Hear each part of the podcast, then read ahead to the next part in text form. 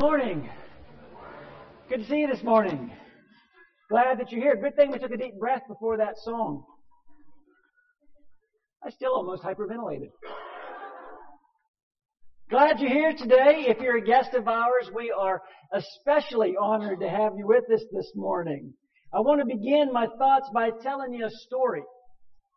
Preacher goes to a, a little congregation to, to, to preach their um, kind of a visiting thing, and he begins by saying, I think this church needs to start walking. And someone way in the back shouts, let her walk, preacher, let her walk. And he said, in fact, I really think this church needs to start running. And the same voice says, let her run, preacher, let her run. Now he's starting to feel some energy from the crowd. And he says, in fact, this church needs to fly. The same voice says, let her fly, preacher, let her fly. Now starts pounding the podium and says, and if the church is going to fly, it's going to take money. And the voice in the back said, let her walk, preacher. Let her walk. You take a look at the slide here. Anyone take a wild guess what the sermon's about today?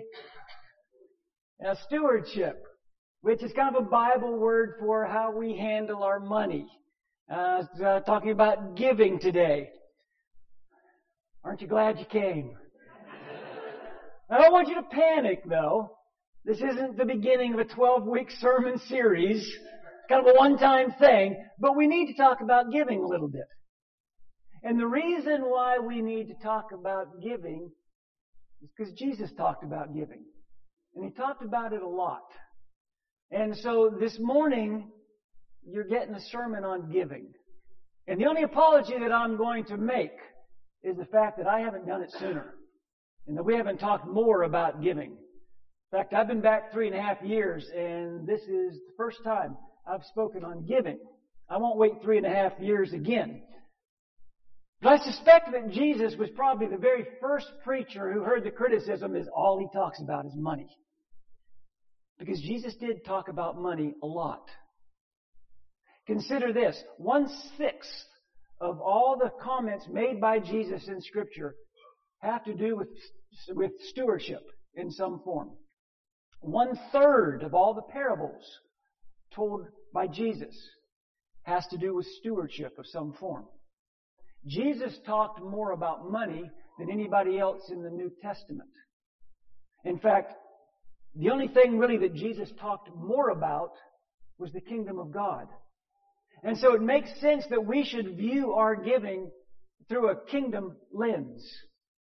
Followers of Jesus need to be aware of our giving. Because I'm convinced that one of the biggest obstacles to a lot of people's growth in discipleship is their attitude about money. In church, we sort of hesitate to talk about money. And I think maybe it's because we don't want to send the message that we've got some kind of hidden agenda or some sort of ulterior motive. And I'll tell you up front, we do have an agenda, but it's not what you think. And there is a motive, but it's not what you think it might be. In fact, I'll tell you what it is. I'll tell you what really the, the, emphasis of this lesson is this morning, and that is we can't grow in discipleship until we grow in stewardship. Period. End of sentence. It really is as simple as that. We can't grow in discipleship until we grow in stewardship. Jesus knew that one of the greatest rivals for our hearts, our minds, our affections was a God, little g, an enslaving master called money. That's why he said in Matthew chapter 6 verse 24, no one can serve two, and notice the word that he uses, it's very intentional. No one can serve two masters. Either he'll hate the one and love the other, or he'll be devoted to the one and despise the other. You cannot serve both God and money. Jesus describes money not as some cold utilitarian currency, something. He describes it as a master. He describes it as something vying to take the place that only God deserves. Jesus is saying, you can't serve God and money. Can't do it. Now you can try. People try all the time. Churches are filled with people who are trying to serve both God and money. But what Jesus is saying is God's not going to accept your worship if something else is taking His place. God's not going to accept your worship if you're putting anything else before Him. The very first command that God gives Moses to give to the people to have no other gods before me. That's why in Mark chapter 10, verse 17, a young man, we call him the rich young ruler, a guy that really anybody would love to have on their team, comes to Jesus and says, Teacher, what must I do to inherit, inherit eternal life? Great question. Jesus says, You know the commandments, keep the commandments. The young man says, I've kept the commandments. Since I was a child, I've kept the commandments. And Jesus tells him, One thing you lack. You're close. You're so close. But one thing you lack. Sell everything you have, give it to the poor, and then come follow me. And we're told that that man went away sad because he had great wealth. And have you ever noticed when we're looking at this story that Jesus doesn't go running after him? Wait, wait, wait, no, come back, come back. I was speaking metaphorically. Jesus doesn't do that. He didn't say, I was speaking in generalities, come back. Of course I wasn't speaking literally, let's talk about it. Jesus lets him go. In fact, we're told Jesus has compassion on him. And he still lets him go. Why? Because Jesus knew this guy has not obeyed every commandment. In fact, he's missed the very first one. He's violated the first one. He's got a God that comes before Jehovah. He's putting money in the place that only God deserves to be. Why did Jesus talk so much about money? I think because he knew we think so much about money. Luke chapter 16 verse 9. I tell you, use your, use your worldly resources to benefit others and to make friends. In this way your generosity stores up rewards for you in heaven. Jesus says you need to take your earthly resources, you need to take your money, use it in a way that's going to make a difference long after you've left this place. Know, we talk about the idea of uh, salvation being free, and it is. It is free. It's a gift. But the work of the Lord, doing ministry, helping people, serving people, equipping people, that costs money. It always has. It always will. And I'm trying this morning to be just as transparent as I can possibly be. And I'm not telling you anything that you don't already know. It takes money to do ministry. And I don't think we should apologize for asking Christians to fund the very things that God has commanded us to do. And this morning I've got some good news for us. Actually, I've got good news and I've got bad news. The good news is this congregation, the Bay Area Church of Christ, we have enough money to fulfill every dream that God has placed before us. We do. We have enough money to fulfill every spiritual dream that God might have challenged us with. That's the good news. The bad news, most of it's still in our pocket.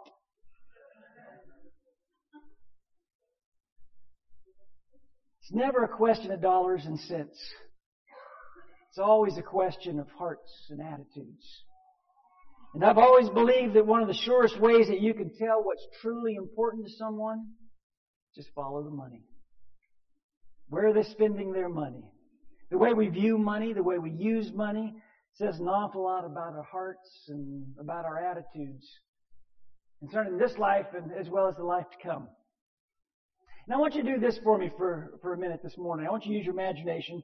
I want you to Imagine that you lived about 150 years ago. Back in the time of uh, the very end of the Civil War. And you were living in the deep, deep South. And you had all this um, Confederate currency. You were wealthy. You had, a, you had a tremendous amount of Confederate currency.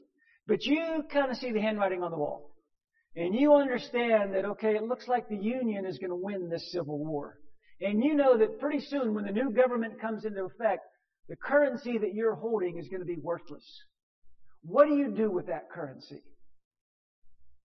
Well, if you're smart, you get rid of it. You exchange it for currency that's going to matter and currency in a government that's going to last. Because you say there's a government coming. And this government's going to last. So you're going to keep just enough of that Confederate currency kind of get you through the short term. But what you're doing is exchanging the rest of that for a government that's going to last. Jesus says that's how you need to view your short time here on this earth. There's a new kingdom coming. And in that kingdom, you're going to want to have the right currency. Because with the new kingdom arrives, the, the currency that we covet, that we work so hard for, that we try to hold on so tightly, it's going to be worthless. That's why Jesus said in Matthew 6, verse 19, Do not store up for yourselves treasures on earth, where moth and rust destroy and where thieves break in and steal. But store up for yourselves treasures in heaven, where moth and rust do not destroy, and where thieves do not break in and steal. For where your treasure is, there your heart will be also. Where your treasure is, there your heart will be also. You notice the order that Jesus says that? It's important. He doesn't say where your heart is, there your treasure will be. He says where your treasure is, there your heart will be also. Jesus knew when my money leads, my heart's going to follow. Someone once said that every single day we are alive, we are either moving closer to our treasure or moving farther away from our treasure. It just depends on where our treasure is. If our treasure is in heaven, then every day we're alive, we're one day closer to our treasure. If our treasure is here on this earth, every day we're alive, we are one day farther away from our treasures. Okay, I want to be as practical as I can be this morning. So I want to spend the rest of our time um, talking on just some reasons why we should give back to the Lord. Some reasons why why should we be talking about giving, let alone carrying it out. And here's the first reason, and I think maybe it's the best. I give to the Lord because I've been commanded to give to the Lord. The God of heaven and earth has commanded me to give back to Him. And if, really, if there was no other reason than that, for me, that'd be good enough reason. No, you have heard this old analogy a lot of times before, but it still fits. The idea that so many people kind of view their Christian walk as more of a bicycle ride on one of the old two-seater bicycles. And for a long time, we were riding that bicycle by ourselves. It was really hard. It was difficult. It was hard to maneuver. It was hard to keep it going. There was a lot of starts and stops, and we struggled along the way. And then we meet Jesus. And we invite Jesus to come along with us. And Jesus gets back on the, on the back of the bike with us, and he starts pedaling. And all at once, wow, life is a lot easier. Now I'm making so much better time. The valleys aren't quite as deep. The hills aren't quite as steep. You know, the, the rough places have been smoothed out. Life is so much easier with Jesus pedaling with me. But of course, you know that's not a very good metaphor. Because in the Christian life, when we meet Jesus, Jesus tells us very plainly, I want to sit in the front. I want to steer the bike. You get on the back. You pedal. Let me take you where I want to take you. And we're pretty hesitant to do that. But if Jesus really is the Lord of our life, He's the one deciding where we go. Maybe He'll take us places that we never would have imagined. But He knows so much better than we do. If Jesus is driving the bike, He's in charge of your life, and that changes everything. That changes everything because you can't separate your stewardship from His Lordship. You just can't. I want Jesus sitting in the front seat. I want my life to go where He wants it to go. And I know that Jesus doesn't care very much about me making a lot of money. But He does care about making disciples. I'm commanded to give. Here's another reason why I give. I give because the church is worth it. You know, we give to all kind of worthy causes all the time. None more worthy than the Lord's church. We read in the New Testament about the first century Christians bringing money and laying at the feet of the, the leaders there for them to disperse and to spend as they see fit. I happen to believe that that plan honors God. And I happen to believe that God honors me when I submit to that plan. Even if I don't always agree with the way those funds are being allocated. I'll tell you this, I have been involved on some level with church budgets in different places for the past 25 years probably. And I don't think I've ever seen a church budget that I have completely agreed with. I always would do it a little bit differently. I'd spend maybe a little bit more here, maybe a little bit less there. I might not fund that. I don't know. But if I were the one doing it, you wouldn't agree with it either, 100%. Churches aren't perfect. Church leaders aren't perfect. But that's never diminished my commitment to give to the congregation I'm serving with. I believe it when Jesus said, I will build my church and the gates of hell won't conquer it. I believe that our battle is not against flesh and blood. Our battle is against spiritual forces, evil spiritual forces. And I think the church is one of the best weapons we have to combat Satan. I believe I honor the groom when I support his bride. And I believe that Christians in the church are the hope of the world as far as pointing people to Jesus. Here's another reason I give. I give because I support the vision of the church. I love what the church does with the money we give. I love the fact that people are being helped. I love the fact that next Sunday, a week from today, all of our contribution is going towards sending Bibles all over the world. A couple places in India, a couple places in Venezuela, uh, Eastern Europe, Haiti. I'm probably missing some. But we're going to take the money that we give next week and we're going to spend it on Bibles, sending them to places where people are hungry for Bibles. And these are people that we, we, we have a connection with. These are people that we have people there, they're saying, we don't have enough money to give them all Bibles. You know what they need? They need Bibles and we can't afford it. And the leadership here said, let's do something about that. I hope next week we blow it out of the water. I am excited about the idea of the money I put in the plate next week is going to turn into a Bible in somebody's hand. I'll probably never meet them. I'll know, never know where that ends up.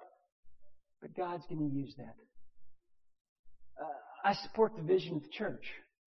I love the fact that there are people in this room right now who came to know Jesus through this family, through the Bay Area Church of Christ. And some of you would be lost without this congregation. I, I support the fact that there are, will be people who come to know Jesus through this congregation. I'll support that. I'll give to that. Salvation's free. Ministry is not. Here's another reason why I give. I give because I want to be a good example to my children as my parents were to me. I talked last week on Mother's Day about legacy and about our influence on other uh, future generations. My father is famous for telling people you can never outgive God. And I have watched him my entire life prove that. I've learned more about giving from my father than anyone else. And he has never once set me down and said, here's some verses on giving. I want you to study them and learn them. I just watched what he spent his money on. I just saw when he got his wallet out of his, out of his back pocket. My father taught me that the first debit from your paycheck goes to God. Every paycheck every week. Before you allocate any other funds, you give to God first. Because where your treasure is, there will your heart be also. And again, a good way to find out where somebody's heart is, just follow the money. I want to teach my children that I believe with all my heart that Jesus meant it when he said, seek first the kingdom of God and his righteousness. Everything else will be taken care of. Second Corinthians chapter 9, Paul says this. Remember this. Whoever sows sparingly will also reap sparingly.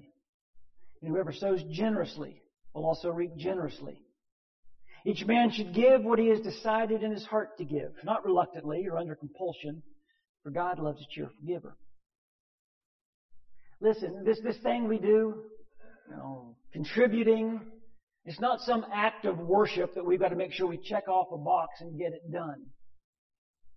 I don't give because I have to. I don't give because I feel like Paul uses the word under compulsion. That's not why I give. I don't give because I have to. I give because God didn't have to. All the good and perfect gifts that I have are from above. God didn't have to give me those things. God didn't have to send Jesus to die for me. God didn't have to offer me forgiveness and grace and mercy. I don't give because I have to. I give because God didn't have to. God loves a cheerful giver because He is one. He delights in blessing His children. So, how much should I give? Well, Paul says, give what you've decided in your heart to give. You want to know my opinion? And this is just me. This is just my opinion. No one has told me to say this. I think 10% is a good place to start. You say, wait a minute, 10% tithing, that's Old Testament. Nowhere in the New Testament does it give us a percentage. Nowhere in the New Testament is tithing mentioned. You know my response to that. Again, this is just me. You're right. Nowhere in the New Testament does it talk about an amount.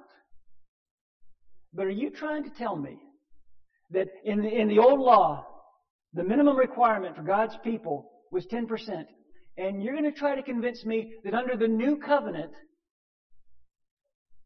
that we who understand grace so much more perfectly, that we who have the Holy Spirit living within us, that we should be expected to give less? I think, if anything, we should be expected to give more. But that's very seldom the case. There's been a tremendous amount of research done on this across all religions, really. Um, uh, in America, Christendom, uh, all denominations, all churches, all sizes, all ethnicities. About a third of the people who attend church never give anything to the church where they attend. The average American who calls themselves a Christian gives between 1, 1 to 2% of their income after taxes to the Lord. I would argue that God has blessed this generation financially, maybe more than any generation that's ever walked the face of the earth. And one day we're going to stand before God and give an account of how we handled our money. And yet most Americans have somehow convinced ourselves that we're just barely getting by. I can't give to the Lord because I don't have any left over. All I can really give is, you know, is this pittance. Proverbs chapter 3, honor the Lord with your wealth, with the first fruits of all your crops. Then your barns will be filled to overflowing and your vats will brim with new wine. Malachi chapter 3 verse 8, will a man rob God? Yet you rob me. But you ask, how do we rob you? In tithes and offerings. You are under a curse, the whole nation of you, because you're robbing me. Bring the whole tithe into the storehouse. There may be food in my house. Test me in this, says the Lord Almighty, and see if I'll not throw open the floodgates of heaven and pour out so much blessing that you'll not have room enough for it. You know what those verses are saying? Those verses are saying, you can't outgive God. You can't do it. That it's not a money issue. It's a trust issue. And the question really becomes, do I trust God? Do I trust Him? Do I really believe the promises that He's made? Do I trust God to be faithful when it comes to the promises that He's made as far as my attitude about giving? Am I going to be obedient to His Word? I have noticed in my lifetime, and again, this is just me, my observation, I have no data to back this up, but it seems to me that the most faithful people I know are always the most generous. And the most faithful and generous people I know are always the most joyful. It just works that way. We might have been born as takers, but as Christians, we've been born again as givers. I want you to take a look at an Olympian. This guy's name is Matt Emmons. some of you are going to remember his story. He competed in the 2004 games in, in Athens. He was America's best marksman, favored to win the gold medal. The event was the 50 meter three position rifle competition. With one round to go, Matt Emmons was so far ahead. I mean, he'd almost lapped the field. The gold medal was completely wrapped up. All he had to do on his final shot was to just hit the target. That's how far ahead he was. He didn't have to hit the bullseye. He just had to hit the target, and the gold medal would be his. That's a picture of Matt Emmons right after his final shot. He doesn't look real excited, does he? He hit the target, by the way. In fact, he hit the bullseye. Dead center. About the size of a dime. Dead center on his final shot. But in an unbelievable mistake, Matt Emmons was standing in lane two and he hit the target in lane three. And he went from first place to eighth place with one pull of the trigger.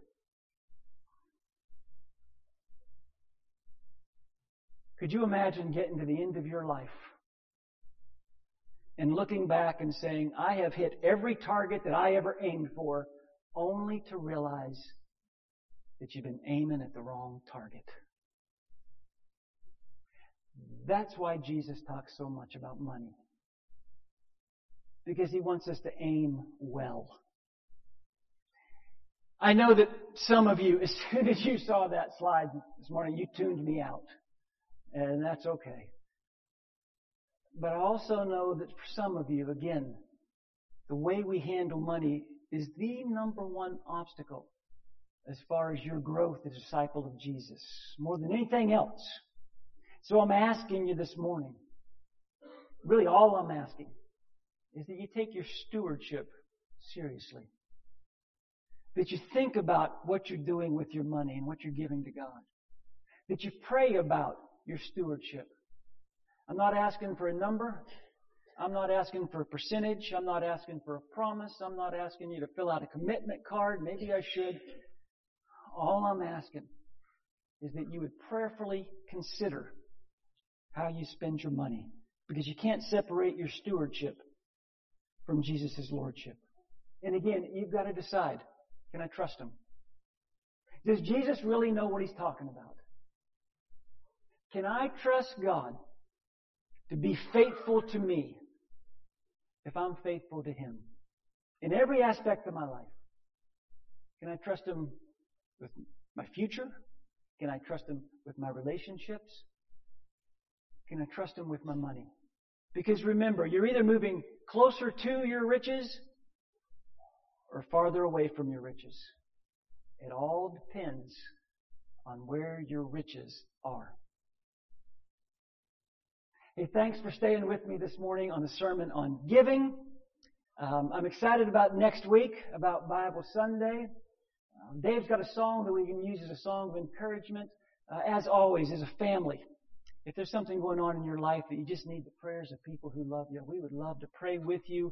To do anything that we can to help you as we help each other in our Christian walk. If you need us here at the front, we'll do what we can. Let's stand and sing.